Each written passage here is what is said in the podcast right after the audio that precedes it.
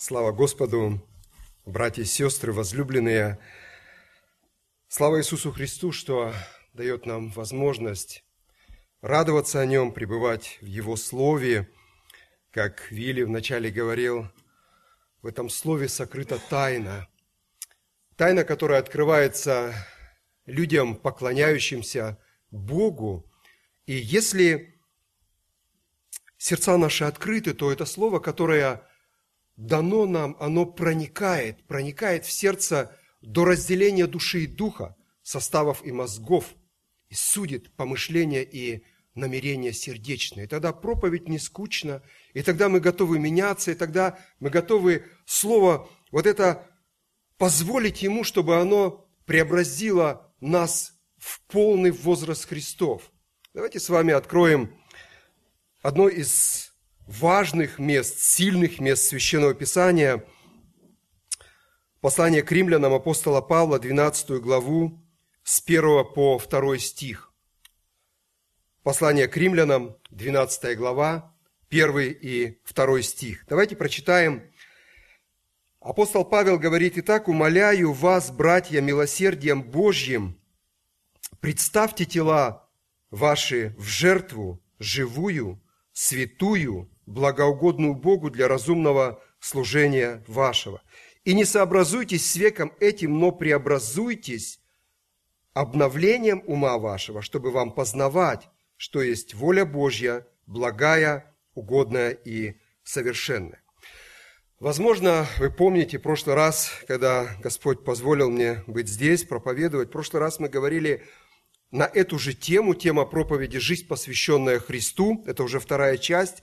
И мы говорили о том, что наша жизнь должна быть подражанием Иисусу Христу. Он показал нам пример, как жить, быть святым во всех поступках, поведении, в отношении к людям, к законам, не сообразовываться с прежними похотями, бывшими в неведении нашем. Мы должны быть готовы к особым умственным усилиям, чтобы отбросить скверные мысли, чтобы э, удалить от себя то, что предоставлено миром, что порой нас одолевает. Мы должны бодрствовать, твердо, уверенно стоять в приоритетах, выступающих против обольщения мира. И все вот это по одной простой причине. Одна простая причина, потому что Он свят, Христос свят. Жизнь верующего человека – это служение Бога, это не служение себе, это не служение мамоне, это не служение своему собственному авторитету. Жизнь христианина – это жизнь, посвященная служению Богу. И чего бы хотелось сегодня достичь, или цель вот от этого слова, которое мы будем слушать, посвящая себя Христу, научиться жить жертвенно – мы будем сегодня говорить о жертвенности, какая должна быть жертва. И говоря об этом, невозможно не коснуться обратной стороны. Мы, когда родились, начали сразу требовать, да, это говорила в нас вот эта вот греховная природа еще от Адама, требовать внимание, мы кричали, мы требовали, и в принципе нас не сильно беспокоило, что мама, может быть, хотела спать или ее здоровье как-то э, было, возможно, не такое хорошее. Э, вот это чувство, оно с возрастом развивалось, и мы могли требовать, несмотря, возможно, что у родителей не было каких-то денег или средств. Потом, возможно, мы поняли, что с родителей сильно-то и не вытребуешь. Да? Потом мы завели семьи, Господь нам дал семьи, и жены пытаются что-то выкричить, да? А мужья пытаются что-то вытребовать, да? И мужья кричат, ты должна мне повиноваться, жена говорит, что ты должен меня так любить, чтобы я хотела поминоваться, и каждый тянет одеяло на себя. Каждый хочет, чтобы все вращалось вокруг него. Это эгоизм, эгоизм, э, который э, предпочтение своих личных интересов – можно определить. Предпочтение личных интересов интересам другим, пренебрежение к интересам общества и окружающих. И в данном случае может быть пренебрежение к своим близким и родным или пренебрежением к интересам братьям и сестер. Я хочу привести самый простой, обыкновенный бытовой пример. Там, где мы живем, с семьей в Раникендорфе, там достаточно, ну, как бы хорошо с парковками, нормально, может даже ночью, ночью приехать, найти парковку, и парковки так расположены, что там стоят такие деревья, и между деревьями вот выложены вот эти парковочные места. И места такие, что туда может, если хорошо припарковаться, можно поместить две хорошие длинные машины. Приезжаешь иногда, может быть, вечером поздно или днем тоже, и посреди вот этого парковочного места стоит какой-нибудь смарт или мотоцикл. И если, например, полиция будет проезжать мимо, они не определят вот такое поведение как нарушение закона. Или, скажем, э, то, за что можно э, вытребовать у человека штраф. Да? То есть не перекрыть никакой выезд. Ну, все нормально, нарушения закона нету. Но по сути, это очень серьезное проявление эгоизма. То есть э, у современного человека есть так, как бы такие, знаете, три важные вещи. Я, мне и мое. Чуть ли не святые вещи. Мы сегодня, братья и сестры, говорим о жертвенности. Я когда-то читал книгу, книга называется «Терпимые грехи», там описывает автор время чумы, когда в 1348 году буйствовала в Европе чума, и она погубила практически 40% населения Европы. И вот тогда говорили, что, а, еще он описывает, что а, священники, естественно, они помогали вот этим больным, умирающим людям, за, ним, за ними ухаживали. И вот этот автор описывает, что а, лучшие из священников умерли, то есть они заразились и умерли, а худшие остались в живых. И потом он как бы переносится на современное, на сегодняшнее время и говорит, бескорыстная жизнь, скорее всего, она не обойдется нам ценою смерти, но, безусловно, за нее чем-то придется заплатить. Если вы читали Священное Писание, там описана в Ветхом Завете очень интересная история, когда сын Давида Амнон, у него была сестра Фомарь, сестра по матери, то есть был один отец. И вот этот Амнон полюбил свою жену, э, полюбил свою сестру. И так полюбил, что заболел. Он пригласил ее к себе, она ему не отказала. Она говорит, попроси царя, пусть царь отдаст меня тебе. Она ему не отказала, но тут же я мне и мое. Да? Тут главнее всего то, что принадлежит мне. Он ее, написано, изнасиловал, а потом выгнал. И мы хотим часто, братья и сестры, чтобы все вращалось вокруг нас. Все вокруг нас, чтобы э, внимание было нам, чтобы нас хвалили. И когда говорится о жертве в Священном Писании, в Библии, не говорится о жертве показной, чтобы хвалили люди. Помните слова Иисуса Христа, говорит Матфея 6 глава 1 стих, «Смотрите, не творите милостыни ваши перед людьми, чтобы с тем, чтобы они видели вас, иначе не будет вам награды от Отца вашего Небесного. Дела праведности, они делаются для того, чтобы одобрил Небесный Отец. Здесь не осуждается вообще поступок, да, то есть э, Священное Писание нас и призывает к тому, чтобы мы э, творили добрые дела. Не творите милостыню перед людьми, э, мы призваны делать доброе дело, но здесь осуждается мотив, когда мы понимаем, наверное, что Господь не будет нас награждать, если мы будем это делать для человеческой похвалы. Братья и сестры, если у нас эгоизм, жертвенности не будет. Не будет. Эти два понятия, они вымещают друг друга. Чем больше эгоизма, тем меньше жертвенности. Тезис или главная мысль, вот о чем бы хотелось сегодня говорить, служите жертвенностью. Давайте коротко посмотрим, что такое жертва. Жертва – это дар. Если мы читаем Священное Писание, то мы видим, что там были очень разные жертвы. Там была э, жертва мирная, благодарение, возлияние, жертва всесожжения, жертва за грех или повинности, жертва усердия. Мы не можем их всех как бы над всеми рассуждать, потому что нет времени. Жертва – это дар, который поклоняющийся Богу, Богу приносил. То есть в ветхое время поклоняющийся Богу брал что-то от себя и приносил это Богу в дар. Бог принимал это приношение, которое приносилось от сердца, было дорого для того, кто это жертвоприношение жертвовал или приносил. Не то, что мне не нужно, а то, что дорого. Библия говорит, что когда Каин принес жертву, Бог ее не принял.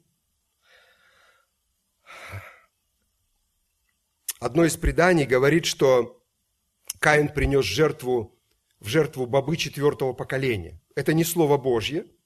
Это, мы не можем ориентироваться на это как на, на абсолютно э, э непогрешимое. Да, это как, просто как один из каких-то таких добрых примеров. Да? То есть Каин принес э, в жертву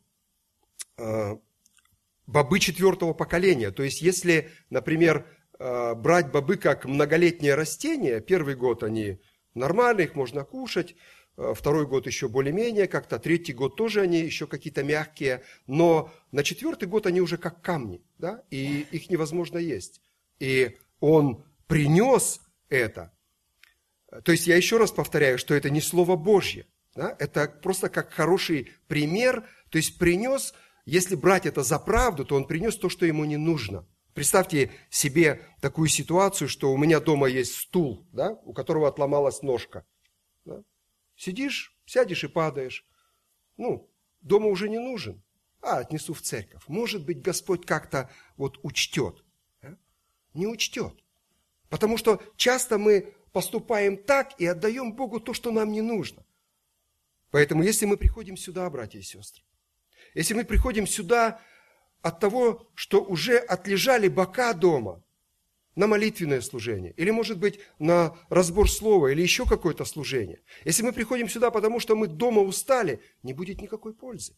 Но если мы приходим, прежде стащив себя с кровати, возможно, пожертвовать своей немощью, вот это будет настоящая серьезная жертвенность. Потому-то, братья и сестры, Господь и ценил такие дары, как первый сноп. Когда иудеи жали эту жатву, они должны были принести первый сноп священнику, чтобы священник вознес сноп перед Господом. Они ждали этот урожай. Разве этот первый сноп не нужен был им? Разве они не нуждались в нем?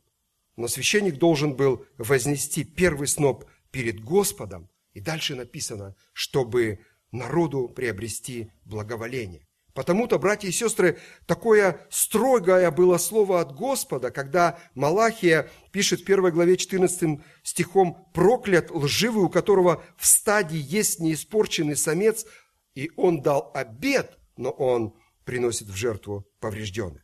Смотрите, что пишет апостол Павел. Вот здесь, в этой главе, который мы прочитали в самом начале, он пишет, представьте тела ваши в жертву. То есть не просто от себя что-то оторвать, а представить то, что мы греем и питаем, то, что мы уносим от опасности, то, что мы э, лечим. Почему так? Должны жить по примеру, призвавшего нас из тьмы в чудный свой свет.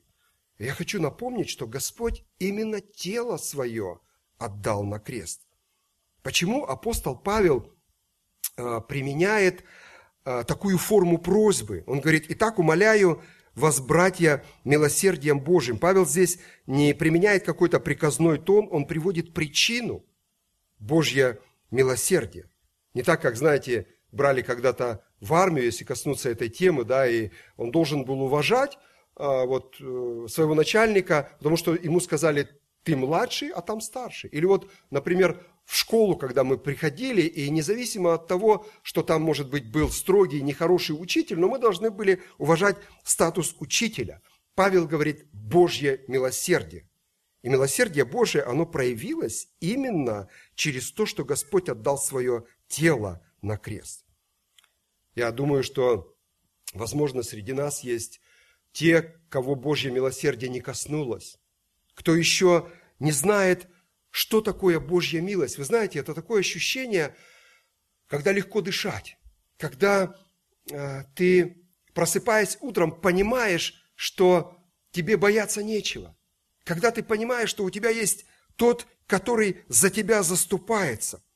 Если у вас нет этого ощущения, вы можете сегодня через покаяние обрести вот это чувство, как заполнить эту пустоту.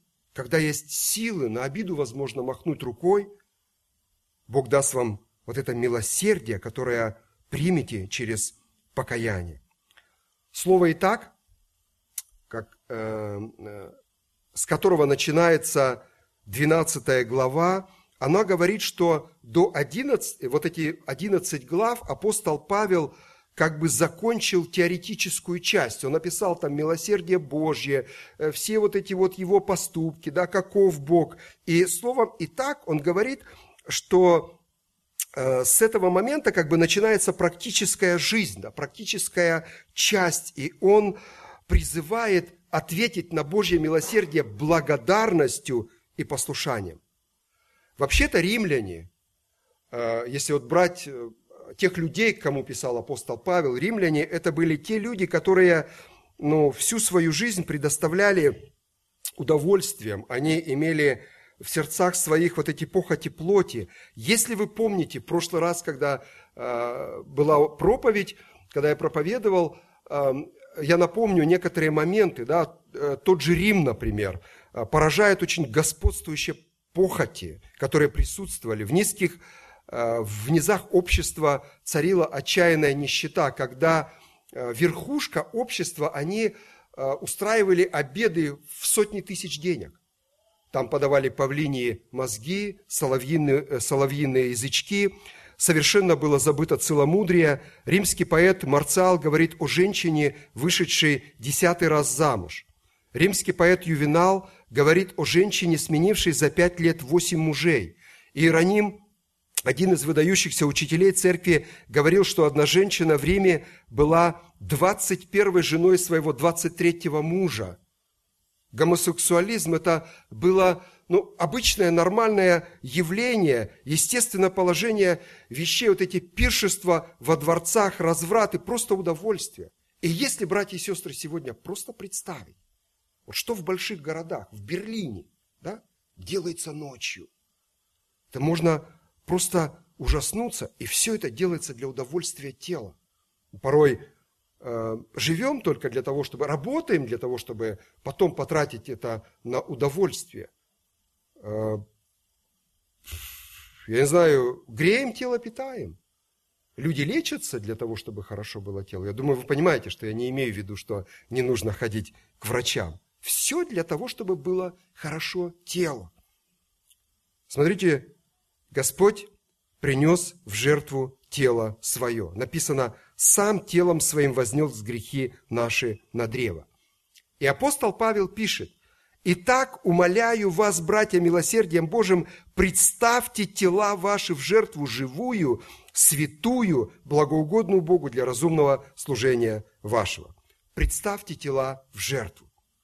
Представить – это не просто сказать, вот я представляю свое тело тебе, Господь. Я хочу немножко остановиться именно на этом слове, потому что в оригинальном, э, в оригинальном языке это слово, оно так и звучит, представить. Я это ассоциирую с тем, что вот если, например, какой-то студент или ученик принес свою работу или реферат э, профессору, и профессор вправе открыть его, проверить, исправить ошибки, указать на какую-то неграмотность и так далее и тому подобное.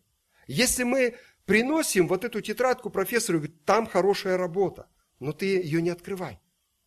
Он просто преподнес эту работу.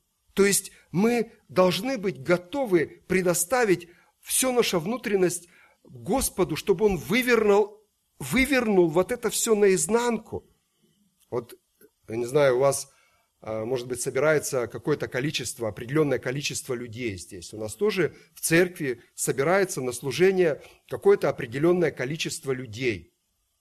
И э, можно даже определить, что вот э, определенная часть людей, эм, она каждый раз приходит на служение, то есть постоянно. И если вот это наше присутствие на служении, как та тетрадка, которую мы можем преподнести, но не представить, тогда нету никакого абсолютно толку. Если приходят люди и говорят, ну, пришел сюда и, ну, буду слушать Слово Божье. Если что-то не нравится из проповеди, встану, уйду. А, если как-то касается вот этих, а, может быть, темных мест моего сердца, я пропущу, пропущу против, э, мимо ушей не трогайте, не прикасайтесь, не говорите лишнего. И если вот это наше присутствие здесь, как та тетрадка, которую мы только преподнесли, но не предоставили, чтобы Бог открыл и там произвел свою экзаменовку, тогда нету никакого толку. Зря проведенное время. Жертва всегда была связана с тем, что человек что-то от себя отрывал. То, что было дорого – первый сноп, как мы уже говорили, когда праздновали праздник жатвы, то приносили первый сноп, и священник, он должен был преподнести это Господу. Священник возносил. Для чего? Для того, чтобы народу приобрести благоволение. То есть священник брал и потрясал этот сноп, и это было посвящение всего урожая. Что же требует от нас сегодня Господь, братья и сестры? Какая должна быть жертва? Иисус Христос был в Вифании. Это была деревушка на окраине Иерусалима. Он был в доме Симона Прокаженного и возлежал. И там пришла женщина с алавастровым сосудом и разбила этот сосуд и возлила ему на голову. И Священное Писание говорит, что это был, э, там был мир, да, то есть мир, э, это специальная была такая очень пахучая Э, приготовленная жидкость из нарда чистого, драгоценного, и она разбила этот сосуд. Это была Мария, сестра Марфы и Лазаря, потому что в 11 главе э, Иоанна там написано, что Мария же, которой брат Лазарь был болен, была та, которая помазала Господа миром и оттерла ноги его волосами своими. И дальше мы читаем, что сосуд с содержимым можно было продать за 300 динариев. То есть э, Год работы, если исходить из э, того, что заработок наемного рабочего был динарий в день. Год работы. Вот если представьте себе, насколько это был дорогой дар. Комментаторы говорят, что такие дары дарили только царям. И они использовали их капельками. То есть это был очень дорогой. Насколько мы имеем сегодня вот эту силу преподнести Господу дороговизну. Дар, который преподнесла Мария, может сравниться, ну вот если мы, например, сегодня вот взять средний заработок человека, тысячу в месяц, да? И вот так вот взять, например, на 12 тысяч ойра купить духов и возлить это во славу Господа. И когда некоторые из учеников вознегодовали, знаете, что там написано? Написано, Господь сказал, что смущаете ее, она сделала то, что могла. Господь Иисус Христос никогда не потребует от нас то, что свыше наших сил. Он говорит, представьте тела ваши в жертву. Он никогда не потребует то, что выше наших сил. Вот эти все моменты в отношении жертвенности, в отношении эм, испытаний, может быть, даже страданий, это строгая доза, где Господь никогда не даст нам свыше наших сил. Он говорит, она сделала то, что могла. Господь стоит рядом, всегда дает силы. И в отношении жертвенности Господь никогда не потребует то, что выше наших сил. Знаете как? Взять всю зарплату за месяц и отдать, пожертвовать, да, и пусть семья голодает. Никогда Господь не потребует то, что выше наших сил. Наша жертвенность, она в первую очередь нужна нам. Она не нужна Господу. Написано в 49-м псалме, все, что на земле, оно и так принадлежит Господу. Ибо моя, мои все звери в лесу, и скот на тысячу гор, знаю всех птиц на горах, и животные на полях предо мной.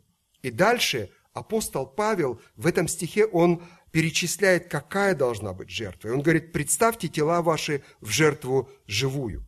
Как правило, мы знаем, что жертву приносили, а, ее приводили к священнику, Э, она должна была быть чистая, она должна была быть мужского пола, и священник проверял, закалывал эту жертву, потом э, он кропил жертвенник кровью. То есть было вот такое своеобразное умершление животного, и если приносили, например, птицу, то священник должен был свернуть шею и вознести это на жертвенники. И тут какая-то несовместимость. Да? То есть мы видим, что в Ветхом Завете приносили жертву умершвленную, а апостол Павел обращается к нам и говорит, представьте тела ваши в жертву живую, то есть жертва должна быть живая. Ветхозаветные жертвы, они никогда не могли простить грехи.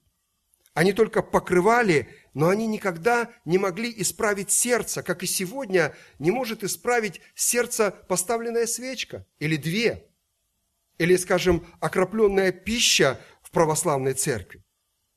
Евреям 7 глава, 19 стих, «Ибо закон ничего не довел до совершенства». Если представьте себе такую ситуацию, вот я, например, возьму свою машину, и, э, которую я купил, в которую вложил деньги, и просто вот ее, например, подвезу к обрыву, и во имя Иисуса Христа из обрыва столкну. От этого не будет никакой пользы. Но если я приобрел эту машину, и если я вкладываю в нее средства, и если я держу ее в хорошем техническом состоянии для того, чтобы что-то привести для церкви или, может быть, каким-то образом служить людям, возить стариков, это будет настоящая живая жертва, э, от которой будет достаточно много пользы. Закон ничего не довел до совершенства, и дальше пишет э, автор послания к евреям, но вводится лучшая надежда, посредством которой мы приближаемся к Богу. И когда Господь умер на кресте, Он не остался так. Как только грехи были возложены на Иисуса Христа, Он умер, то есть Он не жил в грехах. Но Он не остался так, Он воскрес, умерев за нас, воскрес, вознесся и стоит одесную Бога, пребывающий вечно, вечно живой и имеет священство неприходящее. Удивительная возможность, братья и сестры, сегодня друзья, пришедшие сюда, не имеющие покоя, получить вот эту свободу от Бога. Бог вас сегодня призывает своим милосердием получить свободу, стать Божьим детем, чтобы Господь ходатайствовал, ходатайствовал, стоя по правую руку Отца, за тебя ходатайствовал, за этим Всевышним Богом, который сотворил небо и землю. Ветхое время принесения заколотых жертв, оно если вы читали Священное Писание, прекратилось, э, превратилось в показуху. То есть приносили хромое, слепое, э, то, что не нужно было. Э, но, в принципе, кто может узнать, да, как вот состояние этой жертвы было? Никто не может узнать, да, как выглядел вот этот заколотый агнец. Но если наше тело не является одноразовой жертвой, а живой. И если мы предоставляем наше тело в жертву живую, то мы можем очень много принести пользы.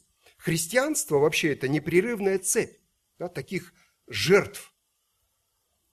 Или, можно сказать, жертвоприношений для Иисуса Христа. Господь, Господь говорит, если вы, друзья мои, если исполняете то, что я вам заповедаю, я еще раз хочу зачитать, братья и сестры, евреям, 7 глава, 19 стих. «Ибо закон ничего не довел до совершенства, но вводится новая надежда, посредством которой мы приближаемся к Богу». И вот посредством вот этой высочайшей жертвы Иисуса Христа ветхозаветные жертвы, они теряют абсолютно свою силу.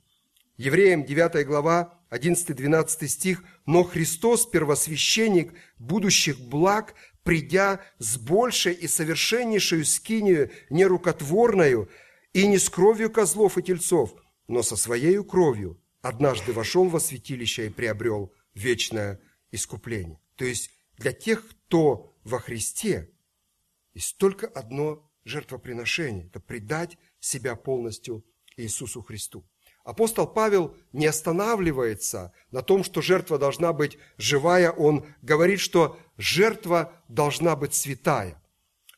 Если мы посмотрим на жертвы, которые приносились э, в Израиле, если вы читали Священное Писание, э, Малахия пишет, что хлеб был нечистый.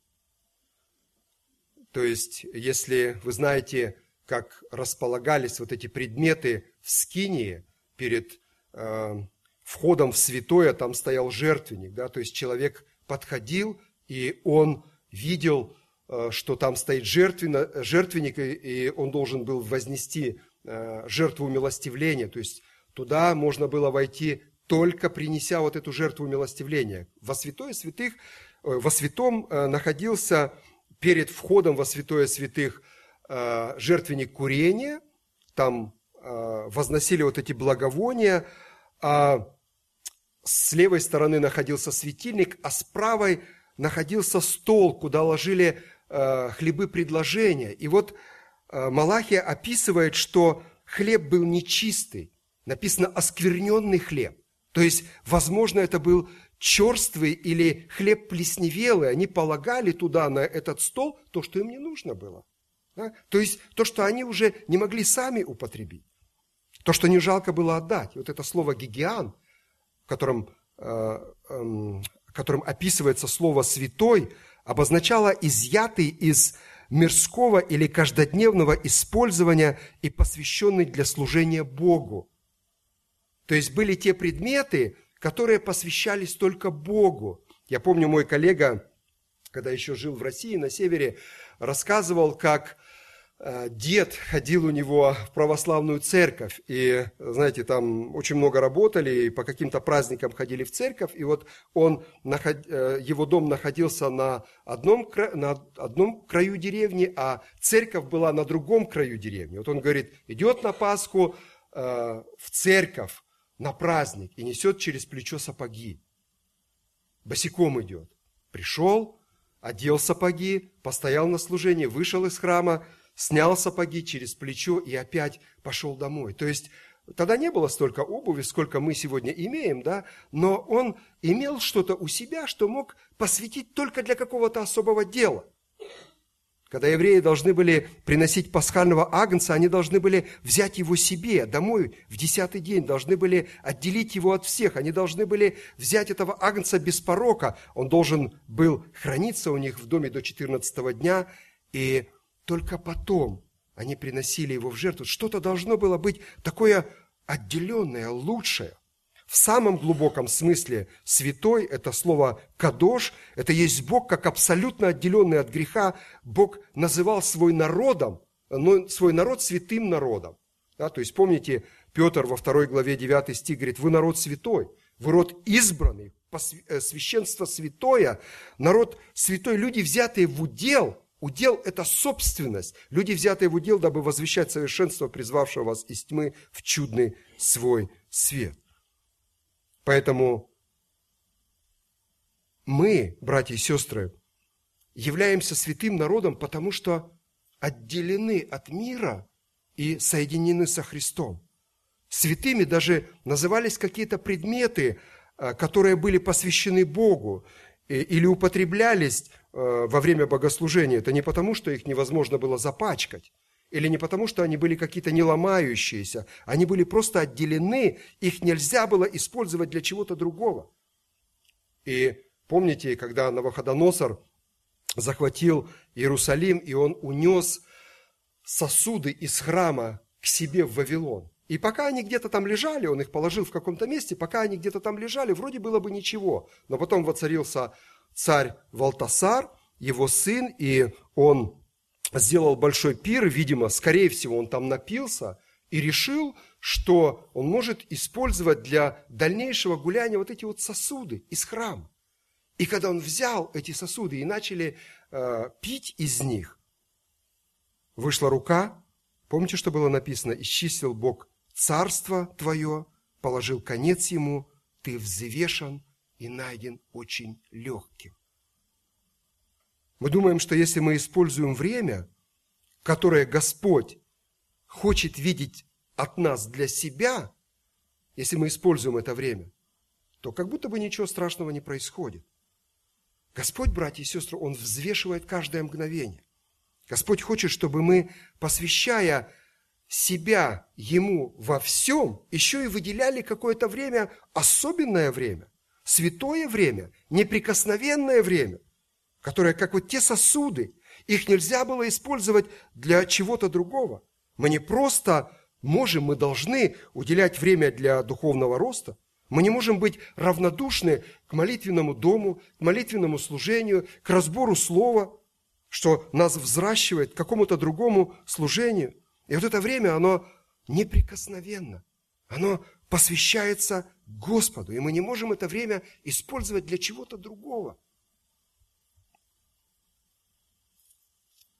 Когда писалась книга Неемии, мы видим, что был мобилизован народ на труд, и эм, город, который был э, разрушен, он восстанавливался. Помните, да, если вы читали книгу э, Неемии. И книга Неемии, она описывает в самом начале состояние города, разруху, которая была э, в то время, и параллельно, то есть то, что эти книги написаны как бы э, в разных местах Библии находятся, это ни о чем не говорит.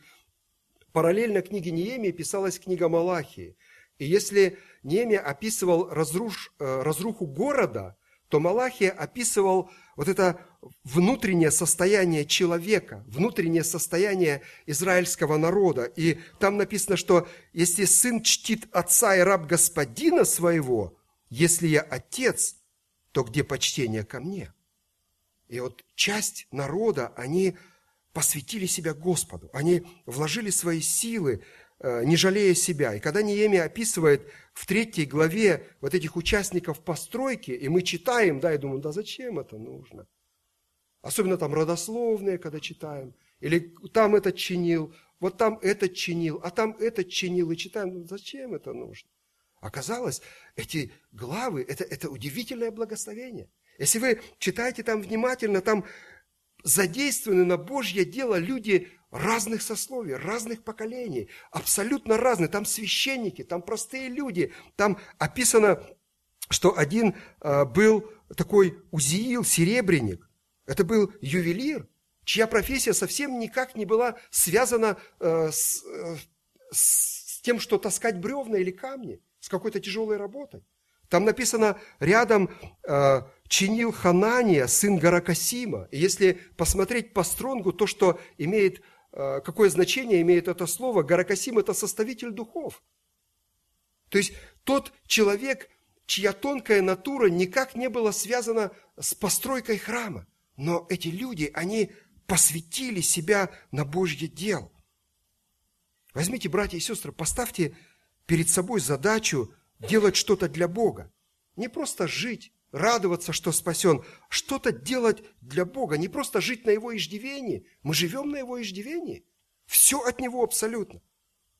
Выделить определенное время для того, чтобы служить для Господа, для церкви, для ближних.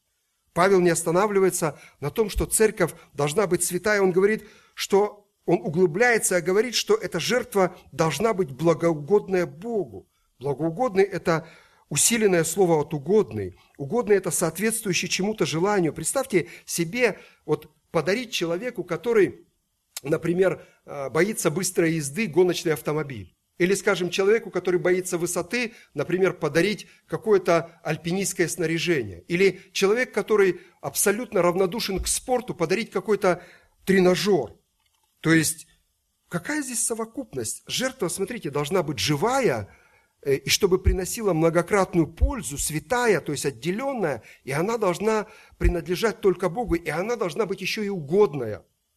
Жертва должна Богу нравиться. Вот если бы я, например, желал получить подарок на день рождения, да, какой-то, и вот приходит человек, дарит мне подарок и угадал, да, то есть как бы двойная радость такая, да, то есть не просто получить подарок, но еще и осуществилась какая-то мечта. И с другой стороны, будет совсем неприятно, если подарить человеку какую-то старую грязную вещь. Какая жертва будет приятна Богу? Та, которая от сердца. Давид говорит, я бы дал, богатейший человек, я бы дал сколько угодно, какую хочешь жертву. Не примешь. Потому что жертва Богу, это дух сокрушенный. Если без сокрушения духа лучше ничего не приносить. Если я без сокрушения духа стою здесь и проповедую, это никакой пользы от этого нет. Если мы приходим сюда без сокрушения духа не будет абсолютно никакого плода. Второзаконие, 23 глава, 18 стих, страшное место. «Не вноси плату блудницы и цены пса в дом Господа Бога твоего ни по какому обету, ибо и то, и другое есть мерзость пред Господом Богом твоим». Бог не принимает даров, которые заработаны мерзкими делами. Я когда-то слушал одну проповедь, и проповедник э, рассказывал, как на Украине, в каком-то городе, в какой-то церкви в сокровищницу положили очень большую сумму денег. Не просто большую, да, а такая огромная сумма, что она могла сравниться только с годовым приходом церкви. Ну, дело-то серьезное. И когда начали разбираться, оказалось, что сын одной сестры занимался рэкетом. Ну, для молодежи, может, очень коротко. Это когда начали э, маленькие предприятия открываться в России, э, в бывшем Союзе, э, и начали приходить люди большие, накачанные, с лысыми головами, говорить, плати деньги, тогда мы будем тебя охранять. Если не заплатишь, мы разрушим твое предприятие. Да? И вот сын одной сестры занимался рекетом. Я не знаю, насколько он был связан с Господом, с церковью, но, может быть, как-то загладить вот вину свою, он положил огромную сумму денег.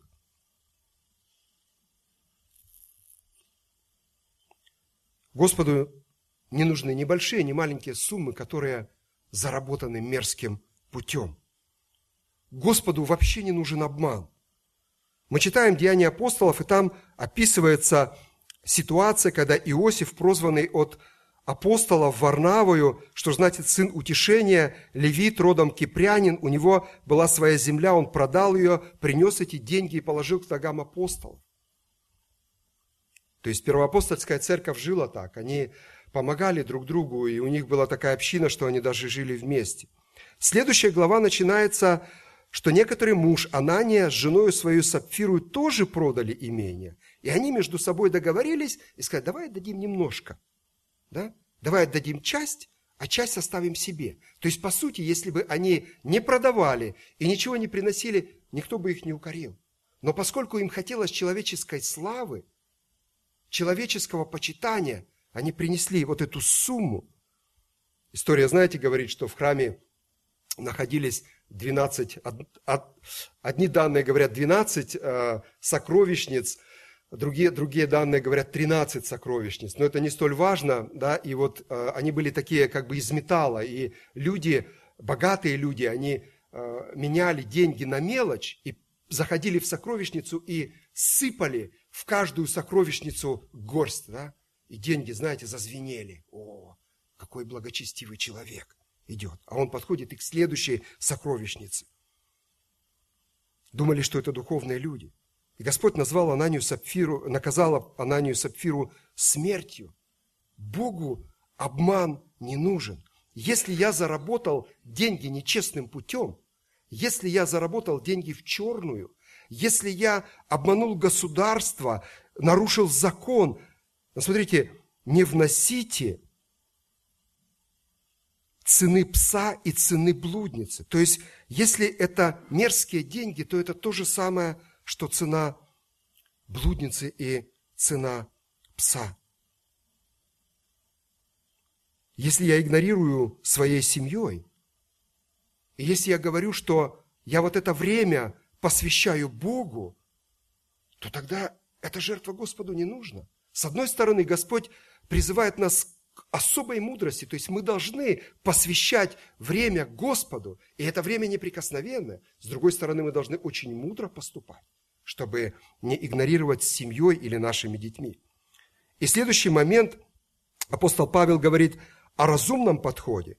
Он говорит, представьте тела ваши в жертву живую, святую, благоугодную Богу для разумного служения вашего. И Павел говорит о служении. Это слово, оно имеет значение посвятить всю жизнь. И оно никогда не пользовалось как бы или не использовалось в служении чему-то другому, там, скажем, красоте или удовольствию. И в Библии это слово всегда использовалось для служения Богу. И при этом Павел говорит о разумном служении. Служение Богу а, оно не должно основываться на чувствах. Если мы будем служить Богу на чувствах, чувствами, да, то тогда мы не будем никогда иметь уверенности в спасении. Служение должно быть разумное. В первую очередь должен присутствовать разум. И когда Господь говорит «любите врагов ваших», Он не говорит о чувствах. Он говорит о разуме. Только разумом можно заставить себя благословлять проклинающих, обижающих. Если упал осел врага твоего под ношу, как написано в Ветхом Завете, не чувства заставляют э, остановиться и развьючить этого осла.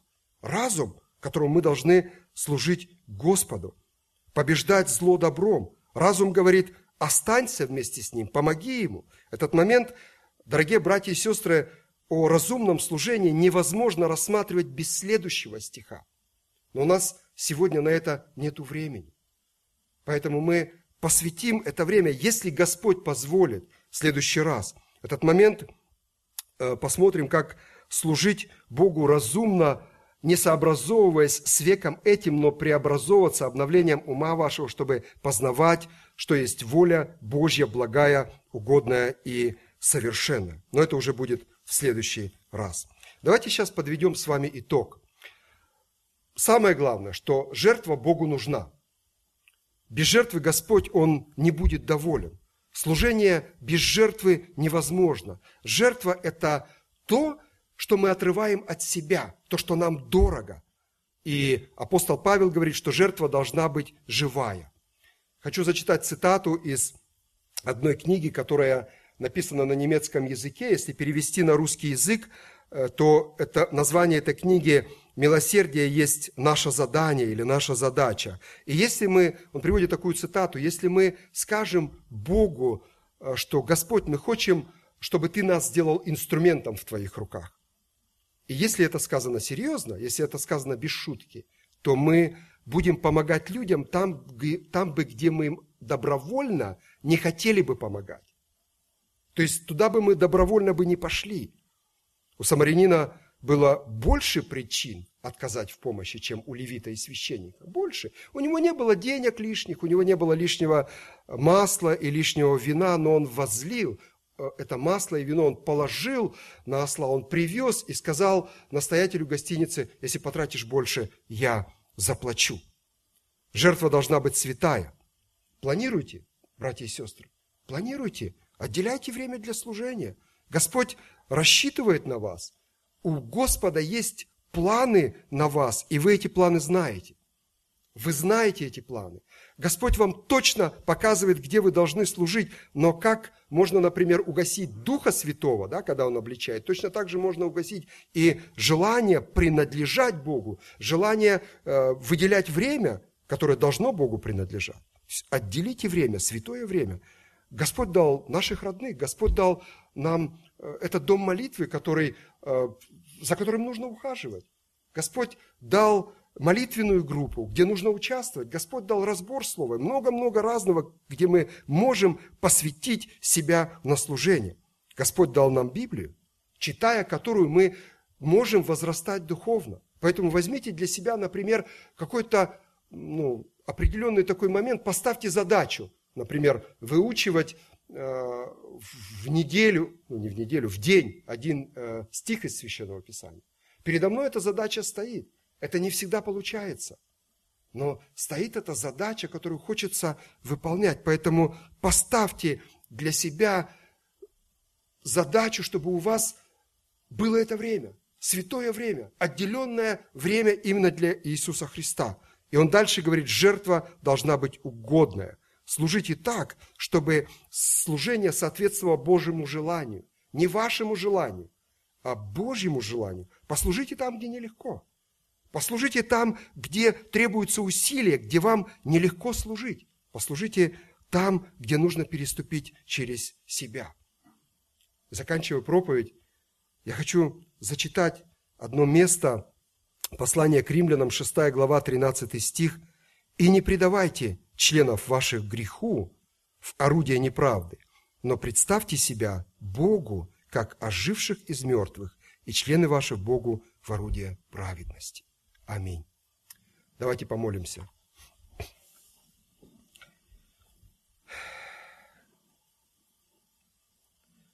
Господь Иисус Христос, милостливый Бог, я знаю, что Ты ждешь от нас, от нас жертвенности. Ты учишь нас, чтобы жертва была живая, святая, благоугодная. Господи, научи нас служить тем даром, который Ты преподнес нам. Господи, я знаю, что в Твоей церкви нету безработицы. Ты милостлив, и Ты дал нам эту заботу, Господь, чтобы мы служили друг другу тем даром, который Ты нам даровал. Ты просишь это милосердием Своим, Господи. Благодарю Тебя, что Слово Твое, оно проникает, оно назидает, оно учит, оно обличает, Господь. Помоги, чтобы это была наша настольная книга, чтобы мы, читая ее, Господи, могли переступить через себя для того, чтобы служить Тебе, Господь. Потому что Ты, как святой Бог, принес свое тело, которое было подобие греховного тела. Ты принес это тело именно на крест, Господи, чтобы подарить нам жизнь.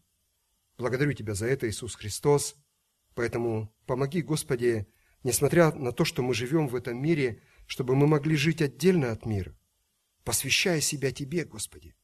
Благослови, Боже милосердный, пожалуйста, церкви по всему лицу земли и прошу, Господь, за эту церковь, Господь, которую Ты насадил здесь на земле, как поместную церковь, чтобы это слово, которое сегодня, Господь, каждый из нас имеет, чтобы оно производило в нас свою духовную работу, Господь, чтобы мы могли отречься от мира и служить Тебе, чтобы мы могли предоставить тело свое в жертву, живую и святую. Господи, благослови, Боже милосердный, чтобы каждый из нас смог, обращая взор на Тебя, знать, что мы должны Тебе, Господи. Мы должны Тебе всем, что у нас есть. Помоги, чтобы не думали, что приобрели, приобрели что-то сами, потому что когда-то выучились, когда-то набрались сил. Господь, помоги понимать, что каждый удар сердца – это милость Твоя, Боже. Благодарю Тебя за все, Господи, и за этот воскресный день, когда мы можем в Духе Святом поклоняться Тебе, великому Богу, Отцу, Сыну и Святому Духу. Аминь.